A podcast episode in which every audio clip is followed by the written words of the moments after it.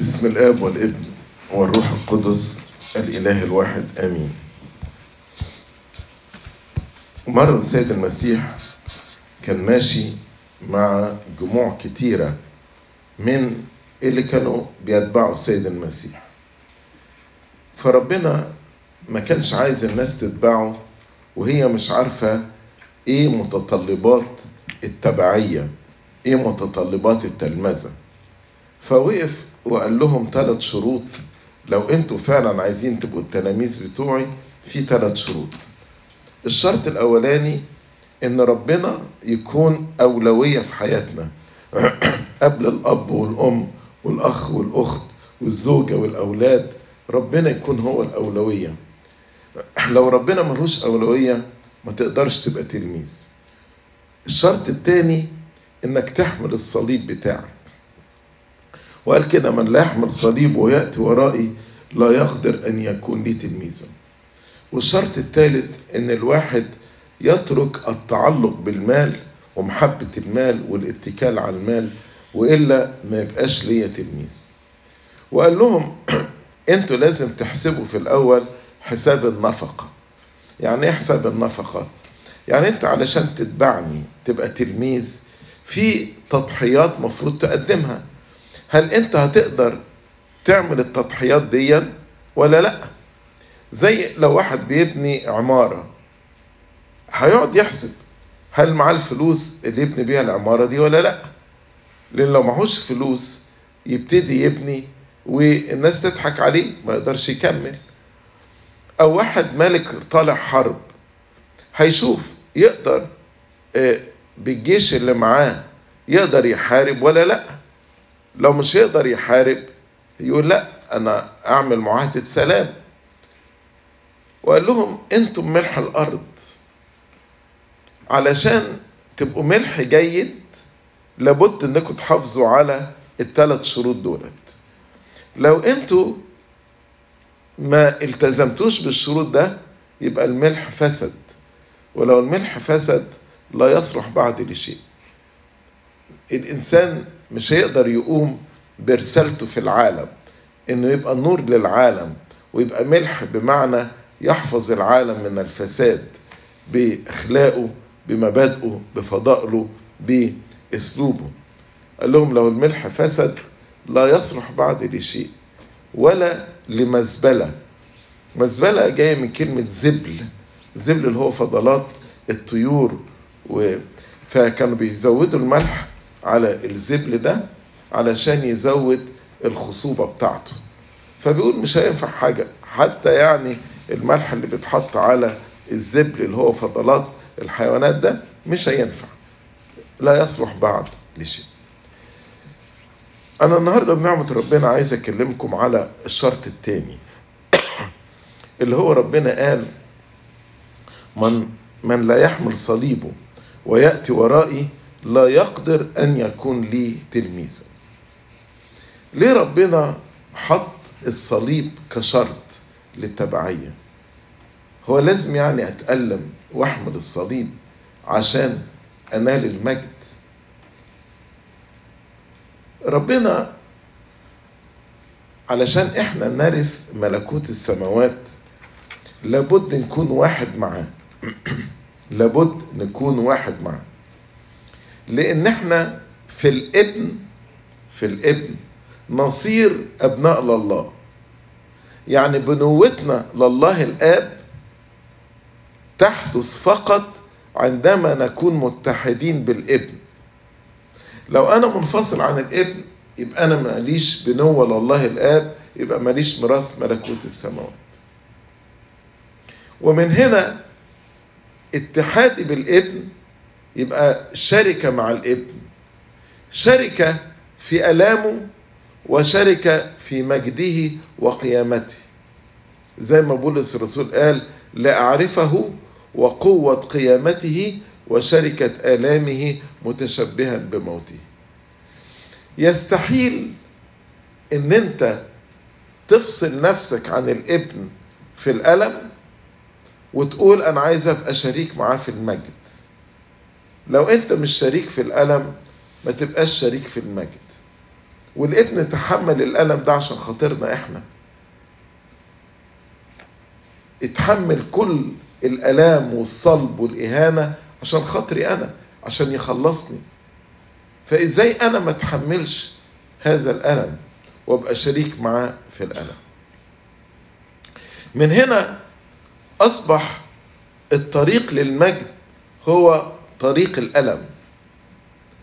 وبولس الرسول في فيليب يقول وهب لكم لا أن تؤمنوا به فقط بل أن تتألموا أيضا لأجله. بيتهبة إن إحنا نتحد في الألم مع الإبن. وربنا من محبته خلى الألم يبقى سبب بركة. زي ما الصليب النهاردة بقى سبب بركة. الصليب قبل المسيح كان علامة العار والخزي والإهانة واللعنة. إنما النهاردة الصليب بقى علامة الفخر والمجد. وبقى له قوة. الشياطين ترتعب من علامة الصليب. عشان كده ربنا قال مش هينفع تبقى تلميذ ليا وتبقى واحد معايا وترث المجد معايا وانت رافض انك تحمل الصليب. طب يعني إيه احمل الصليب؟ في انواع صلبان كتيرة بتقابل الانسان في حياته. في صلبان بتأتي علينا من الخارج وفي صلبان إحنا بنختارها لنفسنا وندخل فيها بكامل إرادتنا. صلبان بتأتي علينا من الخارج زي صليب الاضطهاد. يقوموا ناس بيكرهوا المسيحيين ويكرهوا المسيح فيضطهدوهم. والكنيسة مضطهدة من أيام ربنا يسوع المسيح. مع ميلاده اتقتل أطفال بيت لحم. طول حياة السيد المسيح كان مضطهد وكان الرؤساء الدينيين في اليهود عايزين يقتلوا المسيح. وفي الآخر صلبوا السيد المسيح. وبعد صليب المسيح وبعد قيامته الرسل اضطهدوهم. كل الرسل ما عدا يوحنا قتل. كلهم اتقتلوا واستشهدوا ما عدا يوحنا.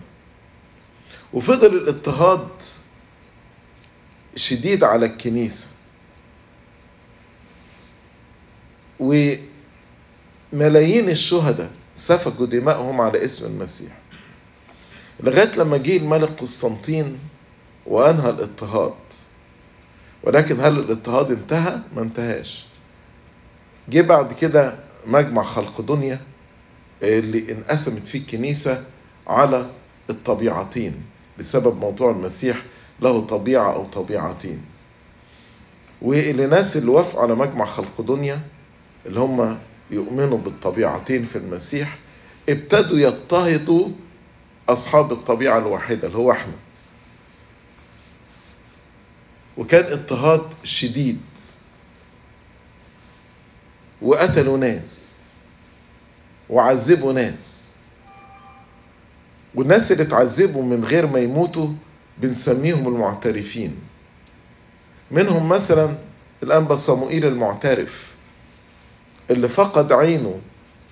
ومين اللي قلع عينه؟ الخلقودنيون بسبب إن هو رفض إنه يمضي على الوثيقة بتاعت لاون اللي هي بتقول إن المسيح له طبيعتين.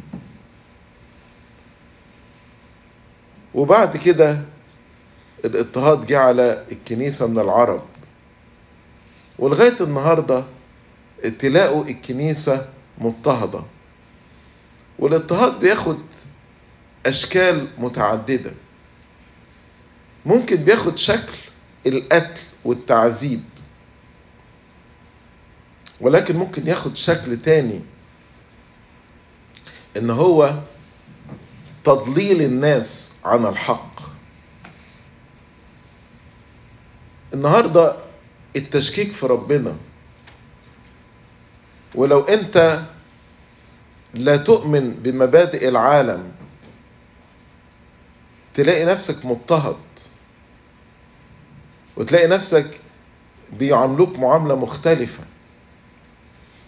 لو أنت قلت إن أنا أؤمن بوجود الله واللي حواليك ملحدين هيعاملوك معاملة مختلفة. لو انت قلت أنا لا اؤمن بزواج المثليين وبتحويل الجنس يعني الواحد يحول من راجل لست أو من ست لراجل ولا اؤمن بالإجهاض هيضطهدوك وهيعاملوك معاملة مختلفة ويقولوا عليك متعصب. فالكنيسة ما زالت مضطهدة لغاية النهارده. كلمة الحق ترفض. شوفوا مثلا في الأيام دي اللي إحنا بنحتفل بيها بعيد الميلاد.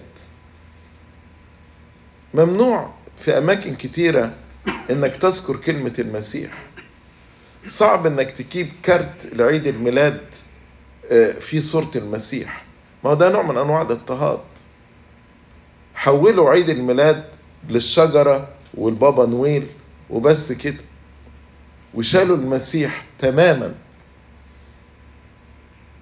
وكل الهيصة بتاعت عيد الميلاد دي وراها market business. يعملوا فلوس ويبيعوا هدايا وكده. طب تعالوا كده حسوا بعيد القيامة. العيد القيامة ضعيف جدا. الناس ما تشعرش بيه هنا ولا يحتفلوا بيه. احتفالات ضعيفة جدا. وحولوه للأرانب. علشان عيد الخصوبة بيبقى في وقت الربيع وكده. فالمسيحية مضطهدة. ده صليب.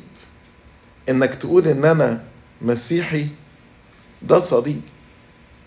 صليب إنك غريب عن العالم.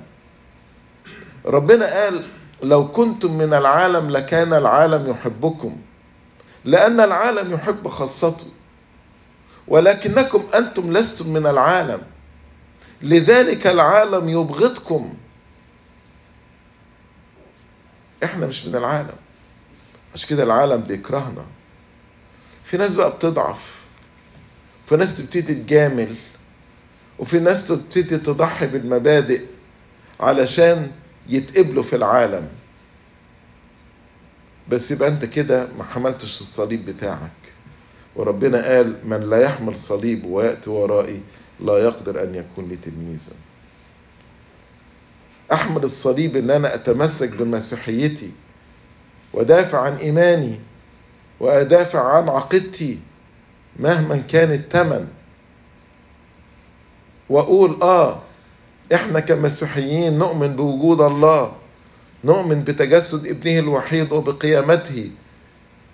نقول أن زواج المصريين دي خطية ده خطية شذوذ وربنا والكتاب المقدس أدانها لا نؤمن بتحويل الجنس لا نؤمن بالإجهاض. ولا بد إن إحنا نعلن هذه المبادئ بقوة وبشجاعة. هي دي مسيحيتنا هو ده الصليب. حتى لو العالم رفضنا حتى لو العالم نبذنا إحنا لسنا من العالم.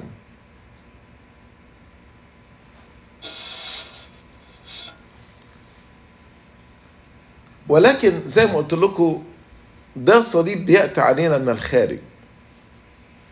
لكن أحيانا الإنسان يختار بنفسه انه يحمل الصليب. وده اللي بنسميه الباب الضيق. لما ربنا قال ادخلوا من الباب الضيق. يعني الواحد يختار لنفسه إنه يضيق على نفسه. يختار إن هو يضيق على نفسه. يعني النهارده مثلا سمعتوا في السنكسار عن القديس لوكاس العمودي. يعني إيه لوكاس العمودي؟ يعني إيه العمودي دي زي ما سمعتوا في السنكسار إن واحد كان بيبني عمود ويبني فوقيه كده زي قلاية ويطلع يعيش فيه وما ينزلش تاني منه خالص. فيفضل طول حياته عايش فوق العمود ده. ما ينزلش منه تاني. طب هو عمل كده ليه؟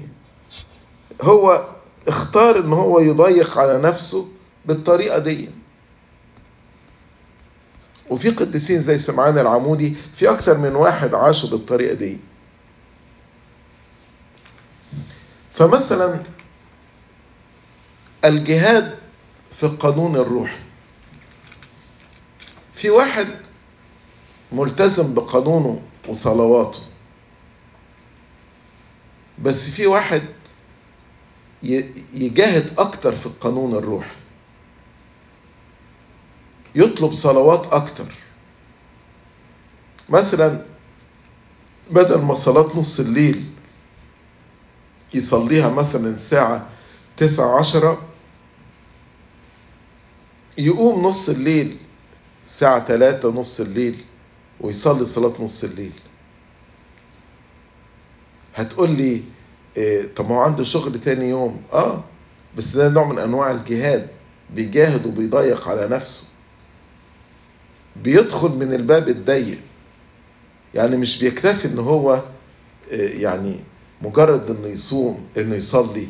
لا بيجاهد في الصلاة أكتر. واحد مثلا أدينا صايمين. ناس ياخدوا صيام الميلاد ده كله أفخر أنواع الأكل. واحد يجي يقول لك لا أنا هضيق على نفسي في الصوم فأنا هاكل أنواع معينة من الأكل. ويبعد مثلا عن حاجات كتيرة هو بيحبها. طبعا كل الكلام ده المفروض يبقى بإرشاد أب الأعتراف. فده نوع من أنواع التضييق على النفس. التضييق على النفس في الجهاد الروحي يدخل من الباب الضيق. نوع تاني من الدخول من الباب الضيق أو حمل الصليب ده يمكن نسميه صليب النسك اللي أنا اتكلمت عنه أو صليب التغصب في الجهاد الروحي.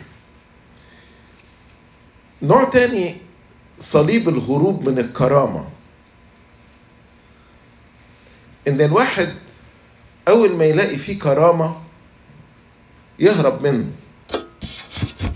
مارس حق يقول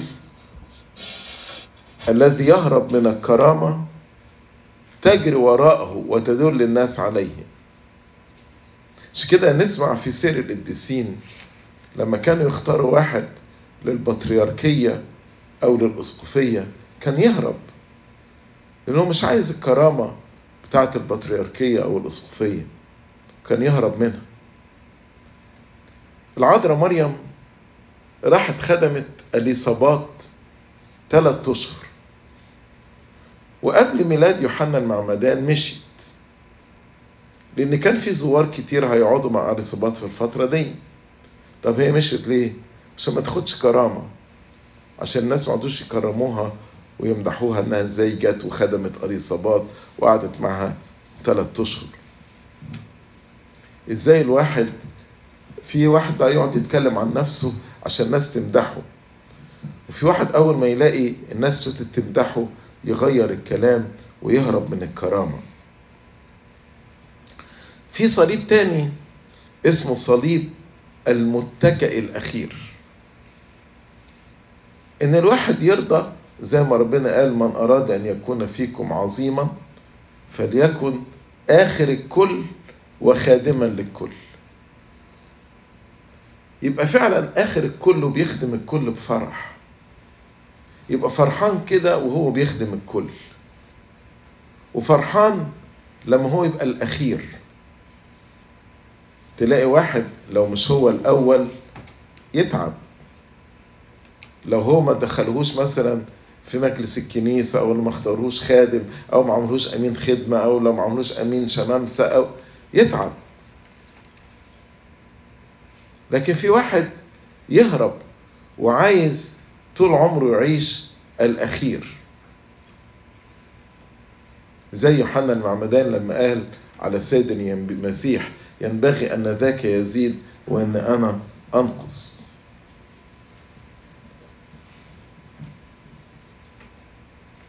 وفي واحد يتعب من أجل خدمة الآخرين.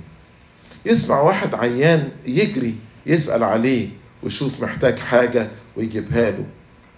يسمع واحد في السجن يجري ويجيب تصريح عشان يزوره ويسأل عليه. يسمع واحد لسه جاي من مصر وبيحاول يستقر يجري ويتعب معاه ويشوف إيه اللي محتاجه وإزاي يخلص الورق بتاعه وإزاي يستقر ويجيب عربية ويلاقي له شغله. يحب الخدمة ويتعب في الخدمة. ده صليب التعب التعب في الخدمة. وده صليب يفرح قلب ربنا. من أراد أن يكون فيكم أولا فليكن خادما للكل وآخر الكل. في صليب تاني اسمه صليب الترك. إن الواحد يترك من أجل ربنا. زي مثلا أبائنا الرهبان اللي تركوا تركوا أموالهم وتركوا وظائفهم وتركوا كل ده من أجل ربنا. انبا أنطونيوس كان شاب كان غني 300 فدان غني وترك كل ده وزع الأموال دي على الفقراء وراح عاش كده في البرية. ما حدش يسمع عنه. ترك من أجل الله. صليب الترك. ده إحنا هنقول لا ده حقي. ده حقي. إيه اللي أنا مستعد أتركه من أجل ربنا؟ إيه حقوقي اللي أنا مستعد أتركها من أجل ربنا؟ آه ربنا يسوع المسيح يقول عنه بولس الرسول افتقر وهو الغني. ليس له أين يسند رأسه. ده صليب تاني. في صليب اسمه صليب الاحتمال. محتملين بعضكم بعضا بالمحبة. إحنا النهاردة محدش قادر يحتمل حد. كل واحد متلزق. عشان كده حالات الطلاق زادت جدا. إيه الفرق بين جيلنا وجيلين قبلنا؟ إيه الفرق؟ ما كناش نسمع بالطلاق ده في الأربعينات والخمسينات والستينات. اشمعنى اليومين دولت يتجوزوا كمان سنتين يتطلقوا؟ إيه اللي حصل؟ محدش محتمل. محدش عايز يطول باله ويحتمل. فين فين فين القدرة على الاحتمال وقوة الاحتمال. محتملين بعضكم بعضا بالمحبة. ما بقتش موجودة. لأن الذات بتاعتنا تضخمت. فين صليب التسامح؟ إن الواحد يتسامح. ده يزعلوا مع بعض وشهور عشان يتسامحوا. وأحيانا في الأسرة الواحدة أخ وأخوه أباء وأولادهم فين التسامح؟ ما ده باب ضيق. إن أنا أتنازل عن حقي وأتسامح وأقول الله يسامحك وأنسى من قلبي. فين المبادئ دي كلها؟ المبادئ دي اختفت. وما بقاش أي حد عايز يحتمل صليب من أجل ربنا. ربنا بيقول لنا النهاردة من لا يحمل صليب ويأتي ورائي لا يقدر أن يكون لي تلميذ يا ترى النهاردة هنختار إيه؟ نختار إن إحنا نحمل الصليب ونشترك في آلام المسيح عشان نشترك في المجد؟ ولا إحنا مش عايزين نشيل صليب أبدا؟ مش عايزين نتعب؟ ومش عايزين نحتمل؟ ومش عايزين نضيق على أنفسنا. عايزين نخش من الباب الواسع ونمشي في الطريق. ألو... الرحب. إيه اللي, إيه اللي هتختاره لنفسك؟ لو اخترت الباب الواسع والطريق الرحب للأسف نهايته الهلاك. لكن لو اخترت تحمل الصليب وتمشي ورا سيدك اللي احتمل العار والإهانة اتولد في مزود عشاني هرب لأرض مصر وهو طفل صغير عشان هيرودس كان عايز يقتله عشاني. طول حياته عاش ليس له أين يسند رأسه عشاني. اتهان واتشتم واتف عليه واتجلد عشاني. وقف كمذنب أمام اللي بيحاكموه عشاني. اتصلب بين اتنين مجرمين من اتنين لصين اتنين لصوص عشاني. كل ده احتمله ليه؟ وهو القدوس البار. عشاني كتير إن أنا أحمل الصليب معاه عشان أرث ملكوت السماوات. من لا يحمل صليبه ويأتي ورائي لا يقدر أن يكون لي تلميذا. ربنا يقدرنا ويقوينا ويساعدنا إن إحنا نحمل صليبه بفرح. لكي إذا ما تألمنا معه أيضا نتمجد معه. لإلهنا المجد الدائم إلى الأبد. آمين.